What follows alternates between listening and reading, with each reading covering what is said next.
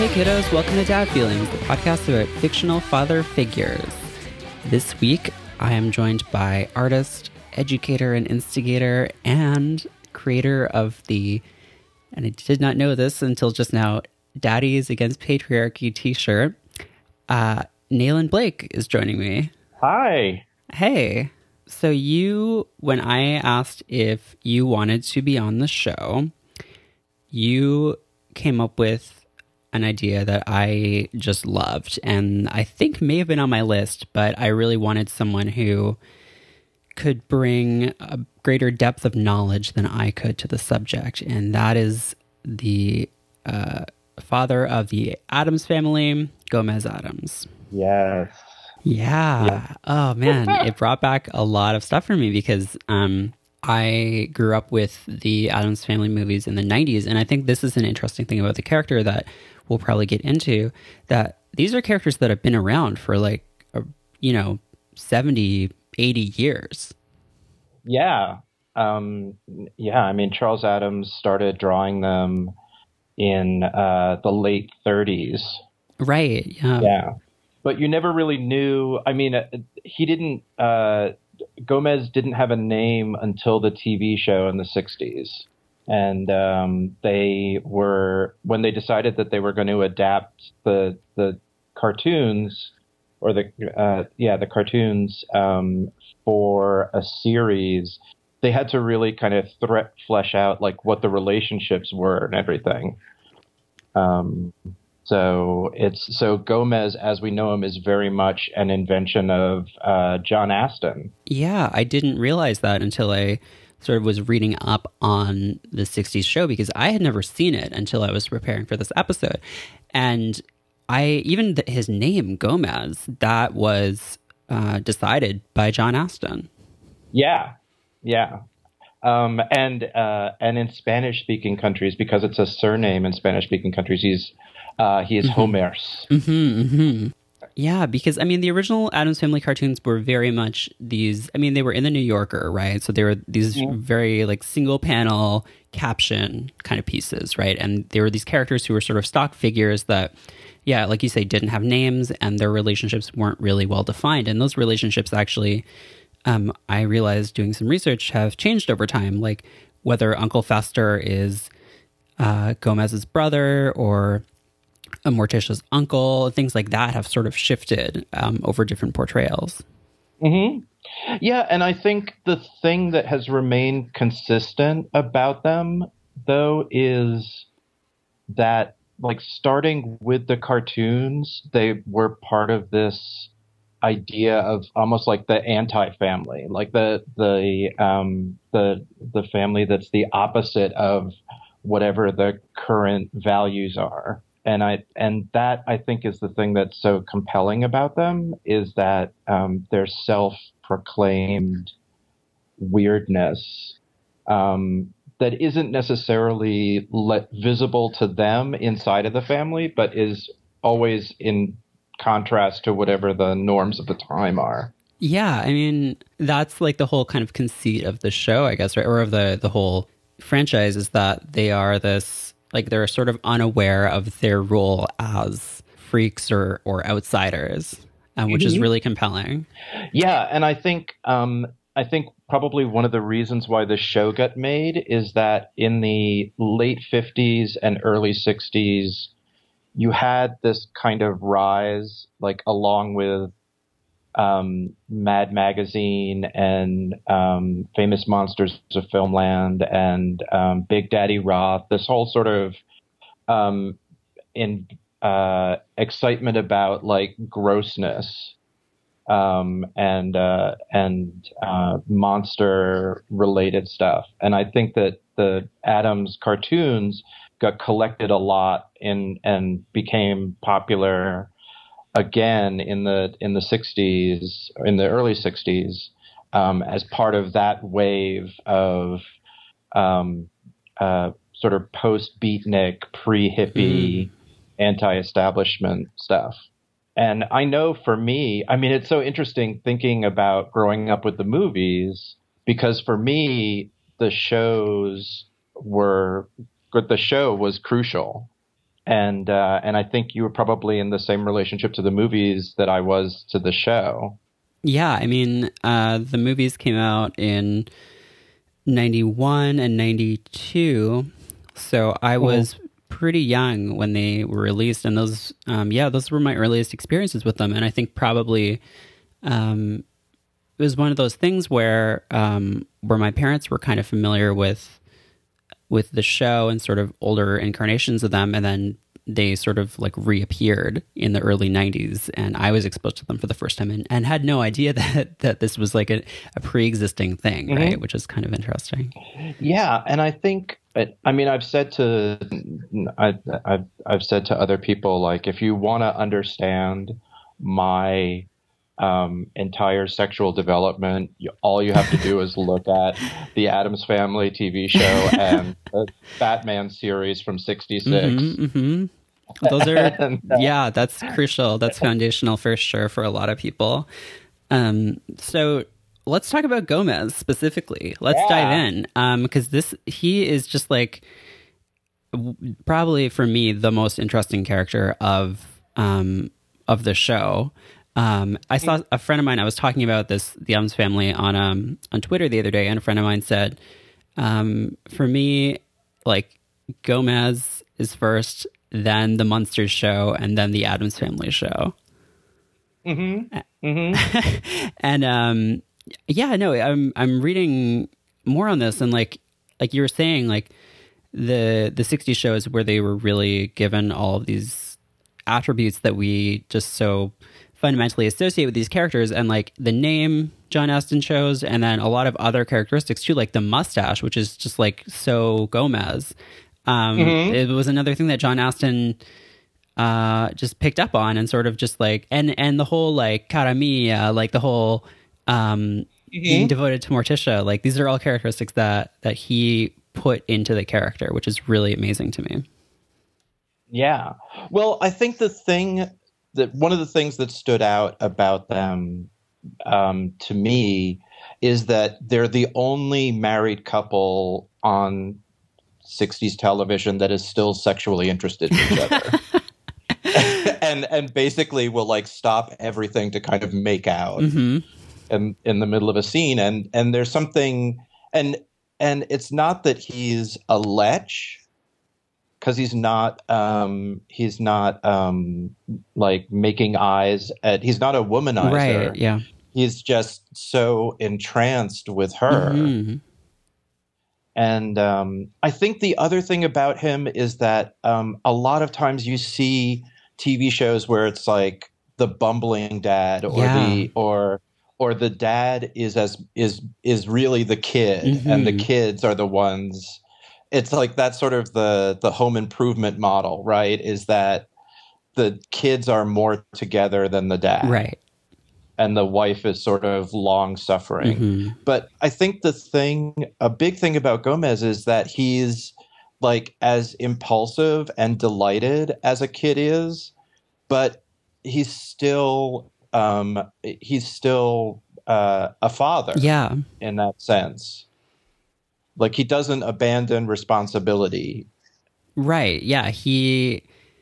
Yeah, yeah, I think that's exactly right. That's such a good way to put it. Is that he has these kinds of like flights of fancy, and is just taken by by things impulsively, but then also is, um, is not like the classic kind of like sitcom situation with the dad, I feel like, is the dad gets the family into trouble and the kids or the mom have to bail him out. And like, I didn't really see that in the, the few episodes of the, the 60s show that, that I looked at.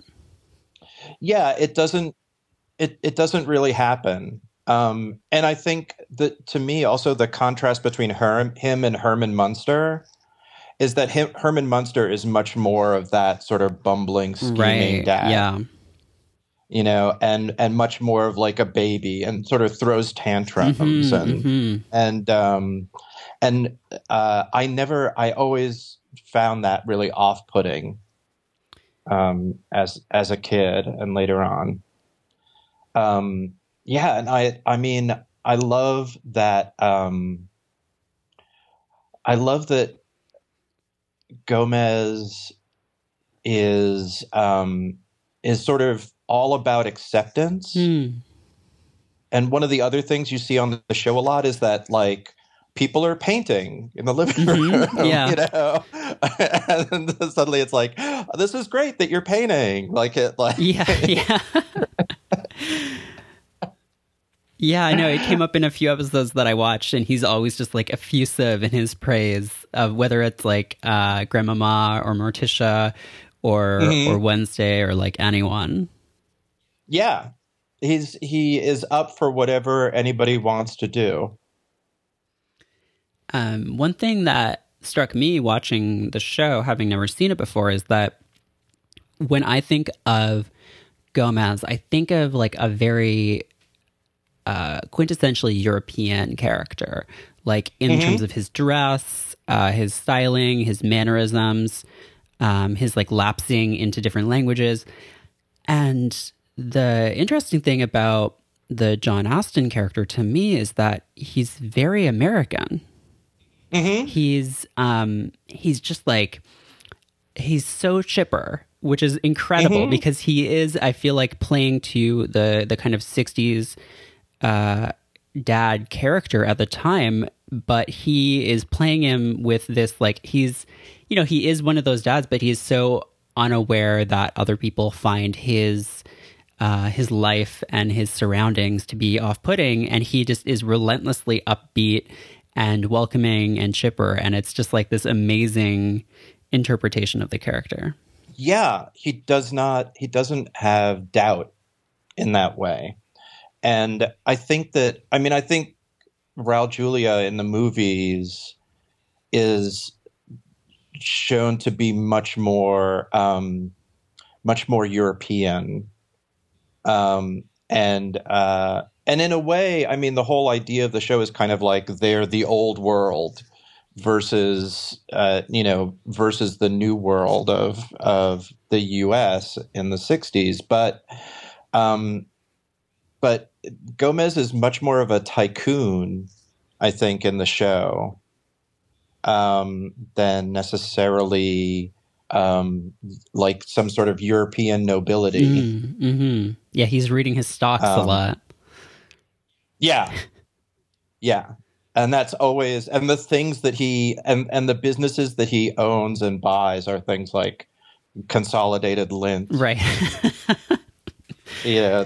or there's like a whole thing about him buying like trying to buy a swamp or trying to buy um there's an episode where um uh, Morticia overhears a phone conversation with his broker where he's trying to buy a uh, a, a train, um, a, a railroad company, and she thinks that she hears that the family is broke, that they're all broke, and so they have to figure out ways to make money, you know, because because it would be so embarrassing for Gomez to be broke, um, and of course it ends up like they end up in a bidding war against each other to buy the train company. And really all that Gomez wanted was to like own a real railroad so that he could have some real crashes. Like yeah, I'm I'm looking at uh the other list of investments that that he has, and it's like uh, a crocodile farm, a salt mine, a tombstone factory, a uranium mine. hmm Yeah, it and it's it's always about them being like he I think he like wants the the salt mine because the it's really good for the bats that live there. um so it's this weird sort of fantasy capitalism. And I think also for me as a kid growing up it was this kind of fantasy of not having to think about money in part because you had so much of it yeah, but also I, I loved that house yeah, you know and that it's like oh my god. I mean my house kind of looks like that now i oh my god, in that well there is there's like taxidermy in the house. And, you know? And um and but i think it it was also part and parcel of like here was this amazing fantasy world that didn't look and didn't act like anything else that i was seeing and so it was super exciting for me. And I think that he, as a model for parenthood and for being a father, is um, that idea about acceptance and encouragement is the thing that really sets them apart. Like the comedy in the show doesn't come from them wanting to fit in and failing. They just are they just accept that the world is uh, the way that it is. Even people who don't like them are just kind of mysterious to them. Right. Yeah. Yeah, that's I feel like that's a really important point is that yeah, the comedy isn't coming from them blundering in their dealings with normal society. It's normal people being like just totally mystified by them and them just totally having like like betraying no sense that they're aware that they're strange or the outliers like they're just totally content in like in mm-hmm. their lives and the people who sort of blunder in like they kind of pity them almost for like their their kind of what they see as like their quirks and like their their kind of sad little ideas. Mm-hmm, mm-hmm. Yeah, and I think it's something. Um, I think it's very sweet in the um, in the. I I think I sent you the note to the episode where Wednesday runs away, yeah. right?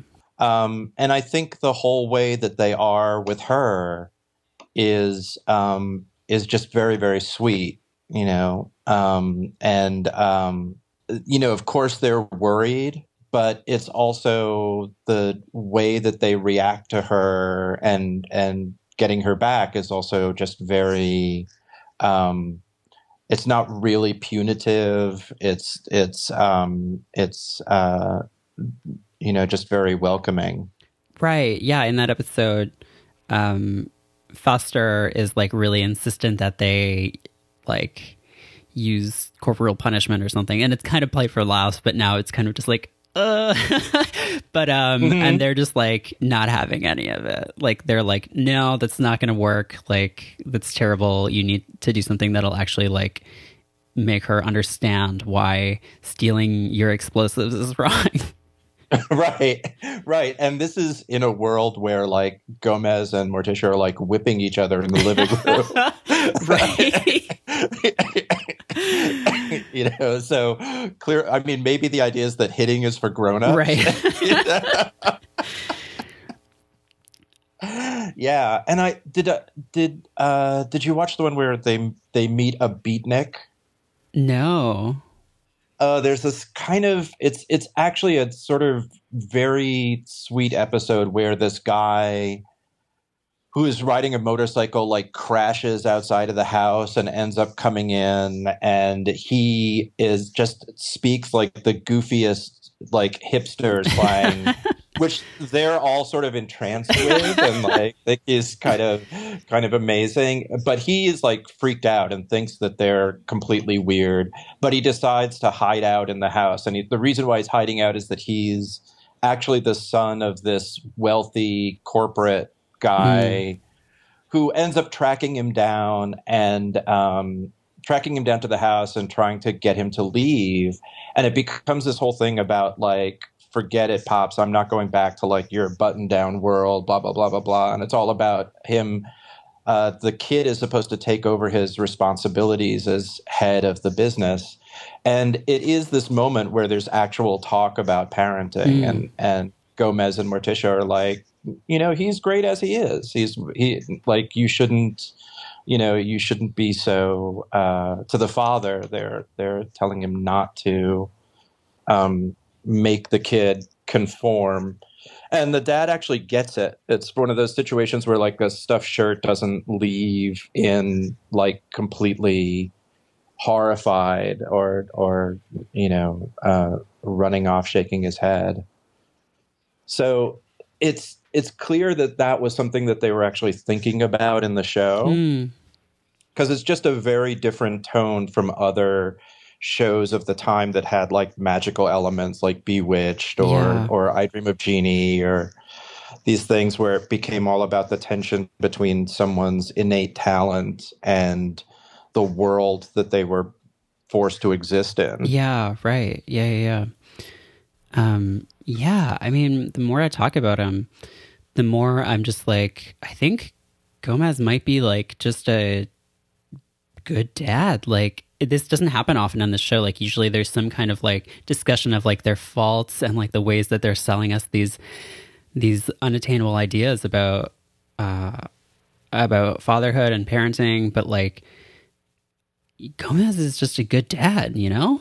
He's just mm-hmm. like very accepting and like also like I I tweeted this the other day, but like Gomez and Morticia are like maybe the most and maybe only really inspiring example of heterosexuality in media. Mm-hmm. They're just like they're so great. Um and I can't really think of another mainstream media straight couple that I can look at and be like, oh, th- these are like a functional couple of people who seem to really care about each other and their family. Yeah, and they're really there to su- they're really there to support each other, you know, and that's um, I I think that's like a just a great thing to see. Um, yeah, and I mean, and and of course I like I love the the fact that they had like a dungeon and but uh, you know above and beyond all of that it's um it's their um obvious delight in each other is something that you don't see in in popular culture very much. Mm-hmm. They seem very suited for each other. Right. Yeah, I mean what's fascinating to me about a lot of portrayals of heterosexual married life and even just like heterosexual desire in general is that it's always like it's always portrayed as almost like begrudging or horrible um and even when it's like written and produced by men like it's it's always you know women are always nags or um, mm-hmm. or these drains, or like, and it's just like, if you guys like, aren't you supposed to like this? Like, isn't this supposed to be your thing? Like, how? it, it, feels weirdly, yeah, it feels weirdly contractual mm-hmm, mm-hmm. in a lot of ways, and that's and it doesn't necessarily feel mutual, and and maybe it's because, I mean, I think maybe one of the interesting things about the Addams family is that because it's so much about displaying otherness it it everything that it is uh, is telling is showing you what the mainstream thinks is supposed to be going on mm. and it does this weird sort of flip over into um, i mean it did it for me it was very foundational for the idea of an alternative like the idea that you could do something else. Right yeah. You know? Um, and in fact there's an episode where um, there's a pair of newlyweds who move into this house next door to the addamses and it happens to be a house that um, gomez and morticia own. Um, and uh, and the newlyweds are portrayed as like like a young sort of 60s couple who do nothing but like nag at each other and hate to be around each other and they're freaked out because they have to live next to these weirdos and so they try to get out of their lease and they go over and um, it's all about the the husband like begging the wife to do stuff so that they can get you know they can accomplish this thing and she's has a, horrible time. And it's um it's kind of astonishing actually now that you say that. Like it's like they're in such contrast to Gomez and Morticia. And it is exactly that idea of it being like this is onerous. Like like being married in this heterosexual couple is like painful and um and terrible yeah i think probably this was like the first example i saw as a kid of like of a cup of a couple who is together still mm-hmm. being really like intensely um like gesture, like making these big gestures of like, um, of their affection towards one another because I feel like a lot of the media that I grew up with as a kid, like it, it ends when it gets to that point of of the the two people get together, right? Like that's the ending of a Disney movie or of mm-hmm. a, a, cartoon or whatever. Um, or the other side of that is like the sitcoms that we were talking about earlier, with like the kind of drudgery of of marriage. And so the addams family mm-hmm. was like, I think probably the first piece of media I really saw that was like, here are these two people who are in love, and like the conflict in the story and like the drama and the interesting stuff and the comedy in the story doesn't come from from their hating to like to be together. Um, mm-hmm. It like it comes from external forces. Yeah, yeah, and I it's interesting because now I'm thinking about like in the first movie, there's that couple. There's there's Gomez's lawyer and his wife. Mm-hmm and her whole arc is goes from being like horrified by the Addams to be to being like sweet talked by cousin It at the ball. Yeah. And and uh, in the second movie, she ends up having like she's like either married cousin It or she's had a kid mm-hmm, mm-hmm. Um, with uh, with cousin It. And it is that same thing of like during the time that she's married to the lawyer, they're constantly in conflict and barking at each other and dissatisfied with each other. And um, yeah, it's it it is this. Um, well, I I mean, it's a cliche at this point to talk about something as being really queer, but I I do think about like Ad, the Addams Family as a really queer show. Yeah, no, absolutely. I totally agree. Um, and actually, on that point, have you seen the second movie, The Addams Family Values? I yes, which I love. It's, I mean, it's definitely yeah. Go ahead. well, it's very strange to watch it now because the the pacing of it and like the cuts and everything are like the compression is very different from like a modern film. Um, but there's this moment in it that I really love, which is um, when the kid is uh, is born, and mm-hmm. uh, Gomez is of course like you know uh, has a cigar and is like uh, pacing or whatever, and then um, then he goes in and like comes back out, and uh, the family's like, "Is it a boy? Is it a girl?" And he's just like, "It's an addams and it's just like, yeah, it's like obviously not you know, whatever. Like it's, I'm not claiming that it's this intentional gesture at at not gendering mm-hmm. babies, but it was just like watching it a few years ago. Was like, oh my god, that's so cute, and yeah. it's totally what he would do. Well, and there's also the joke, the ongoing jokes in both the movies and the um, and in the show of Morticia knitting something and whatever it is that she's knitting is for like a relative or something like that and it always has like extra limbs mm-hmm. or things are incredibly long yeah. like that idea of sort of fantasy bodies um, that are still sort of part of the family are you know is sort of there in the show yeah um, and i think that like in the first movie when she announces that she's uh, that she's pregnant, she holds up like this onesie that she's been knitting that has like extra legs yeah. or something. Yeah, yeah, yeah. yeah. And then when the kid is born, it has like it has the Gomez mustache. It has the mustache. yes. Oh yeah. It's true. Well, Pubert yeah. is, is like a really great name. Yes. Yeah. yeah. I mean, the second movie is definitely a lot better, I think, than the 1st mm-hmm, um, mm-hmm. I, I, think it's just sort of snappier, and Joan Cusack is oh my god incredible yeah. in it. Yeah. And I think also the thing that sort of, I mean, a thing that's really clear in that is um, how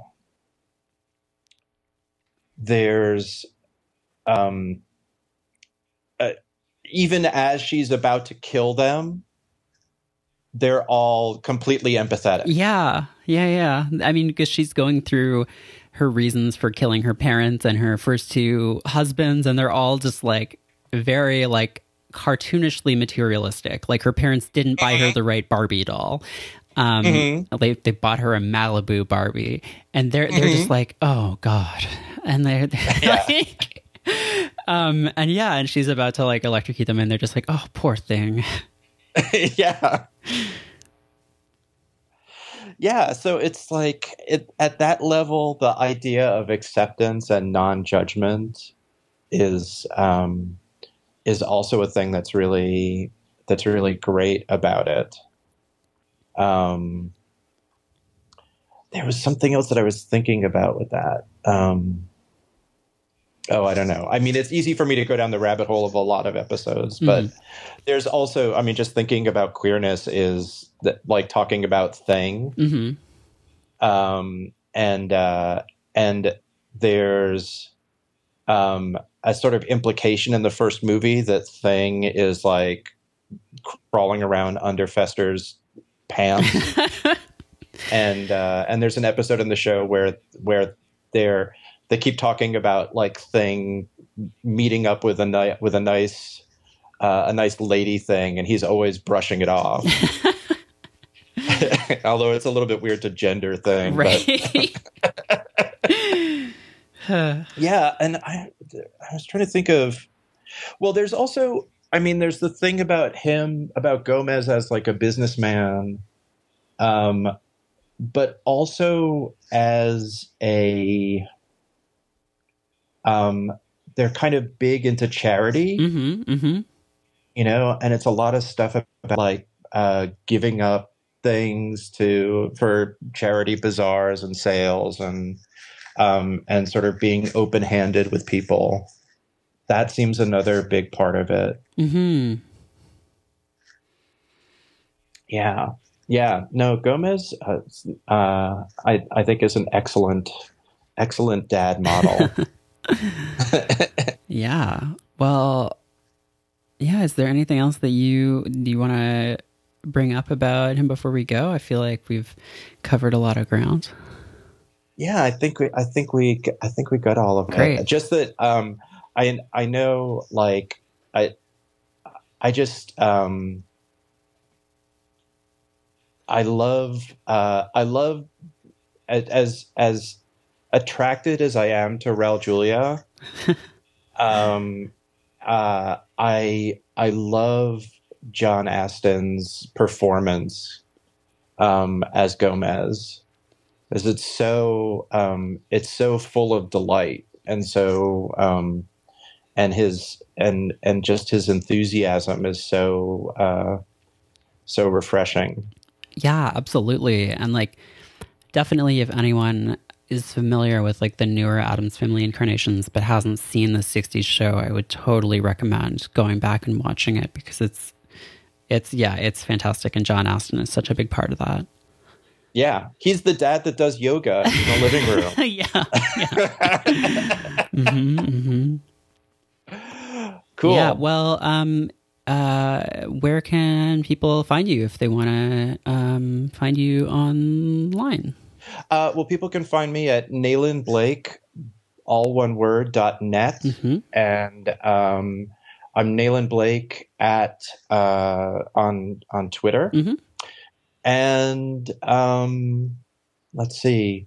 Uh, if you want a Daddy Against the Patriarchy t shirt, uh, they're at teespring.com. Just search for join the D dot A dot P. Okay. cool. Well, yeah, thank you so much again. Um, and I hope I um, get to see your Addams Family Ask house sometime soon. Yes, I'll send, I'll, I'll send you pictures. Awesome. yeah, thank you. No secret passages yet, but we're working well, on it. yeah, you'll get there. Cool. Okay. All right. Thanks so much. Thank you. Bye, kiddos. Is it getting old? Sealing all your kisses with poison. Dad Feelings is hosted by Merritt K and produced and edited by Nick Bravo for Stay Mean. Stay Mean is listener supported. If you appreciate the shows we make and want access to bonus episodes and other perks, support us at dadfeelings.com/support. Our theme music is Swell Content by Speedy Ortiz off their album Foil Deer. Thanks to Carpark Records and Sadie Dupuis. Thanks for listening. Be good, kiddos.